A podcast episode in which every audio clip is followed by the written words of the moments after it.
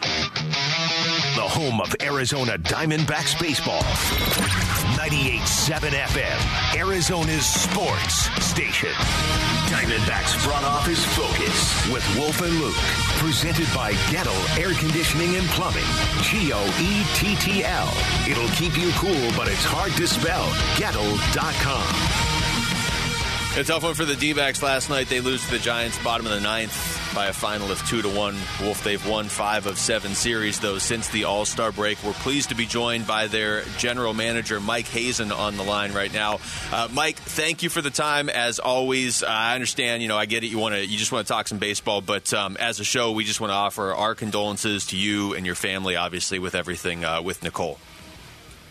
Yeah, thanks, guys. I appreciate it. I know you guys made a donation last week, which we greatly appreciate. Um, yeah, I, you know, this, it's been a rough couple of weeks. The support has been incredible. And, you know, what we're trying to do now is raise money to figure out a way so that the next family doesn't have to deal with what Nicole had to deal with because, you know, this is one of the, one of the cancers left that doesn't really have a great it's not a prognosis. You know, you get kind of handed a death sentence uh, on diagnosis for most people, and even the long-term survivors are still trying to figure out why those people survive. Um, and obviously, what happened to Nicole, I would never wish to happen to any other mom uh, out there uh, ever. And so, you know, appreciate that's where that money's all going to, uh, and thank to everybody that that donated.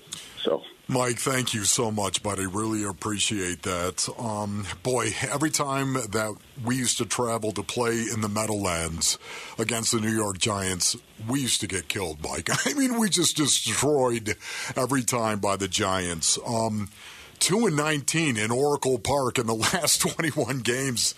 That just seems almost impossible. Any thoughts on that whatsoever?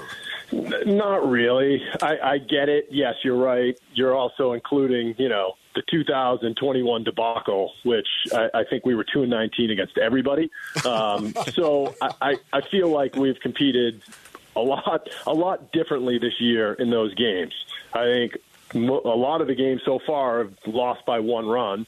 Um, we've had some, two of those games won deep into the game.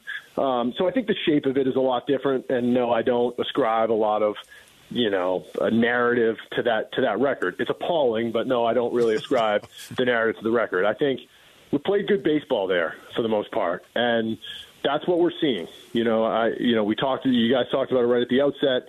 You know, we have won five out of seven games coming out of the break. Uh, you know, we'd won three series in a row until the last two days. Um, you know, we've been we've been in a pretty good rhythm here with mm-hmm. pitching and our defense and our offense giving us enough to win. Um, you know, last night, those are the worst games to lose. You know, it, it is what it is. You see a guy absolutely throw a gem, and then, you know, you get bit with one out left uh, in the game. But we'll be back at it. Uh, but but the consistency, the, the caliber of play, I feel like is a better brand of what we're pushing towards long term. That is going to lead to more wins. Agreed talking to D-backs GM Mike Hazen. Uh, Mike, so much is made of okay, you got a young team. Should you strip it down completely, or should you keep some vets around so that these young players can experience what it's like to win? Now, you just mentioned it. You guys have won five of seven series out of the All Star break. Is this? Uh, do you feel like you're seeing the young players experiencing what it's like to win or to rally after a tough loss like last night?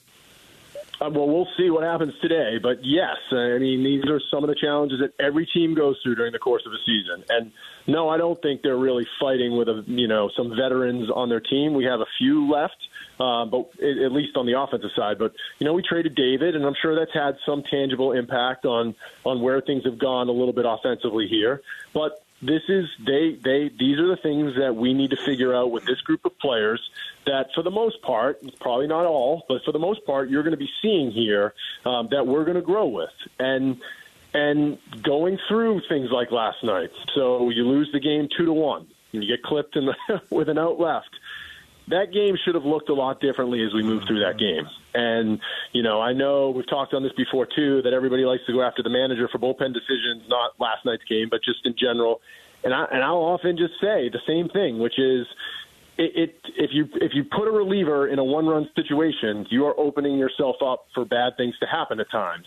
Um, yes, we should be able to handle one run leads, and we have, but but the best the best defense in any one of those situations is that game should have been three or four to nothing in the ninth inning last night with the way Merrill pitched. And and I and I do think it doesn't just blame the offense. It just that's where I feel like the really good teams, night in and night out, they don't talk about their bullpen, not necessarily because their bullpen is that much more dominant. It's because they have a much bigger margin of error when you're going into the final innings. And that's something we still need to improve upon. You know, you just mentioned it right there, Mike. Seven scoreless innings again from Merrill Kelly on four hits. It just, he is in a groove right now. It's just sick watching him go out there and pitch. What is he doing technically? What is he doing that's allowing him to have this kind of success? Yeah, Merrill, Merrill's advantage over the rest of the league, his pitch, uh, the, the other pitchers, is his ability to keep everybody guessing.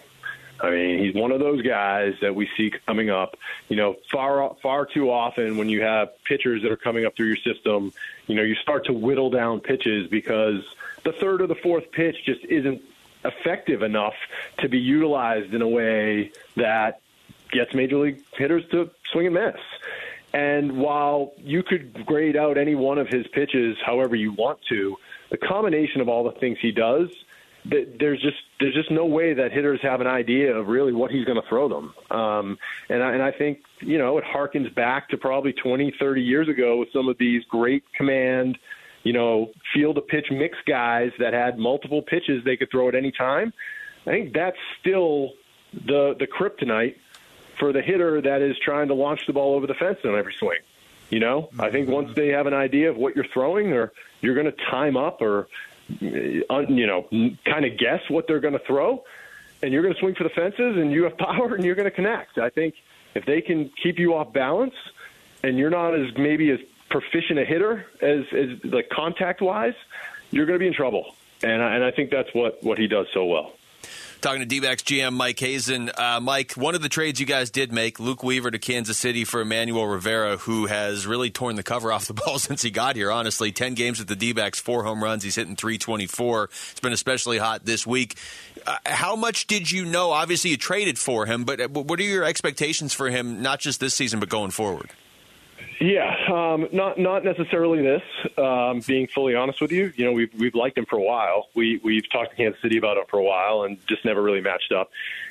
I think, as you, as you know, one of the things is we've gone through the season, we get very left-handed, dominant, um, and he provided something and provides something that we don't really have.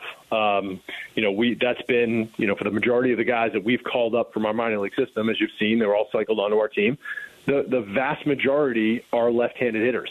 Um, so we've done a good job of that. We haven't done as good of a job of finding the right-handed hitter, and that's been something that we've tried to do to balance out our lineup. Earlier in the season, we couldn't beat a left-handed starter to save our life. Um, now we're more balanced um, with Carson back and with Marte and Walker and now with Rivera, et cetera. Um, we should we should be a little bit more of a dangerous lineup against lefties, and that's kind of played itself out here over the last month as well. That's definitely been an area that we've improved, and that's going to be something we'll still stay focused on into the rest of this season and going into the off season. Corbin Carroll is just on fire. When are we going to see Corbin Carroll, Mike? Yeah, Corbin's doing a good job. Um, you you hopefully will see him here in a bit. Obviously, usually around September call up time um, is when we'll start to talk through uh, calling up or bringing up, giving some exposure uh, to some of these younger kids. Um, you know, we have a group of players now at the major league level. We are trying to figure out where they're going to fit moving forward. So there's a balancing act. Corbin's an incredible player. He is still working on, you know, moving around defensively in the outfield. If he's not going to play center for us, which he won't probably play a ton of center for us, um, given what Alec Thomas can do out there, and and that's not, you know, that's great for us because he's a really good outfielder too. Um, that that's probably the best case scenario. And but we still have a lot of players on our major league team right now that we're trying to give opportunity to that are good players in and in their own right, uh, and we're trying to see what they can do given an extended run of everyday at bats. Mike, I know how much you, you value defense. When you see Alec Thomas, and you mentioned some of the other guys you're going to have out there in the outfield too, but specifically some of the plays Thomas has made since he gets called up. I, what, what, do you think when you see those defensive uh, just efforts? If we do things right, I'm pretty confident that we will have the best, if not for sure top three defensive outfields in all of baseball. um, and he's going to anchor that down in the middle. So that is something that, as you think about from a value standpoint, given two things. One, what happens in the outfield when a ball drops? You know, it's not always a single. Um, and and and some of the you know the ball he took away in Colorado, I know it's not meaningless to to Ian Kennedy or Alec Thomas given, but it was six nothing and probably wasn't going to have a big um, net impact on the game. But you see what that that can do, uh, just taking runs off the board, and then and then you know it it it it allows you to feel better about the defensive brand of baseball that you're going to be playing with your pitching staff. They usually become a little bit more aggressive within the zone. Um, and I just think we, we saw the exact opposite of that last year when, you know, with the injuries, et cetera, what happened to our outfield. And we've seen the exact opposite this year. Um, that's something that hopefully is going to be a strength for ours. And given the division we're in, with the size of the outfields we play in, that's also an area where we feel like we need to be good um, to be competitive. Mike, love and respect, man, to you and yours, and we'll talk to you down the road, okay? All right, guys. Thanks okay, a lot. Thanks, Mike. Bye.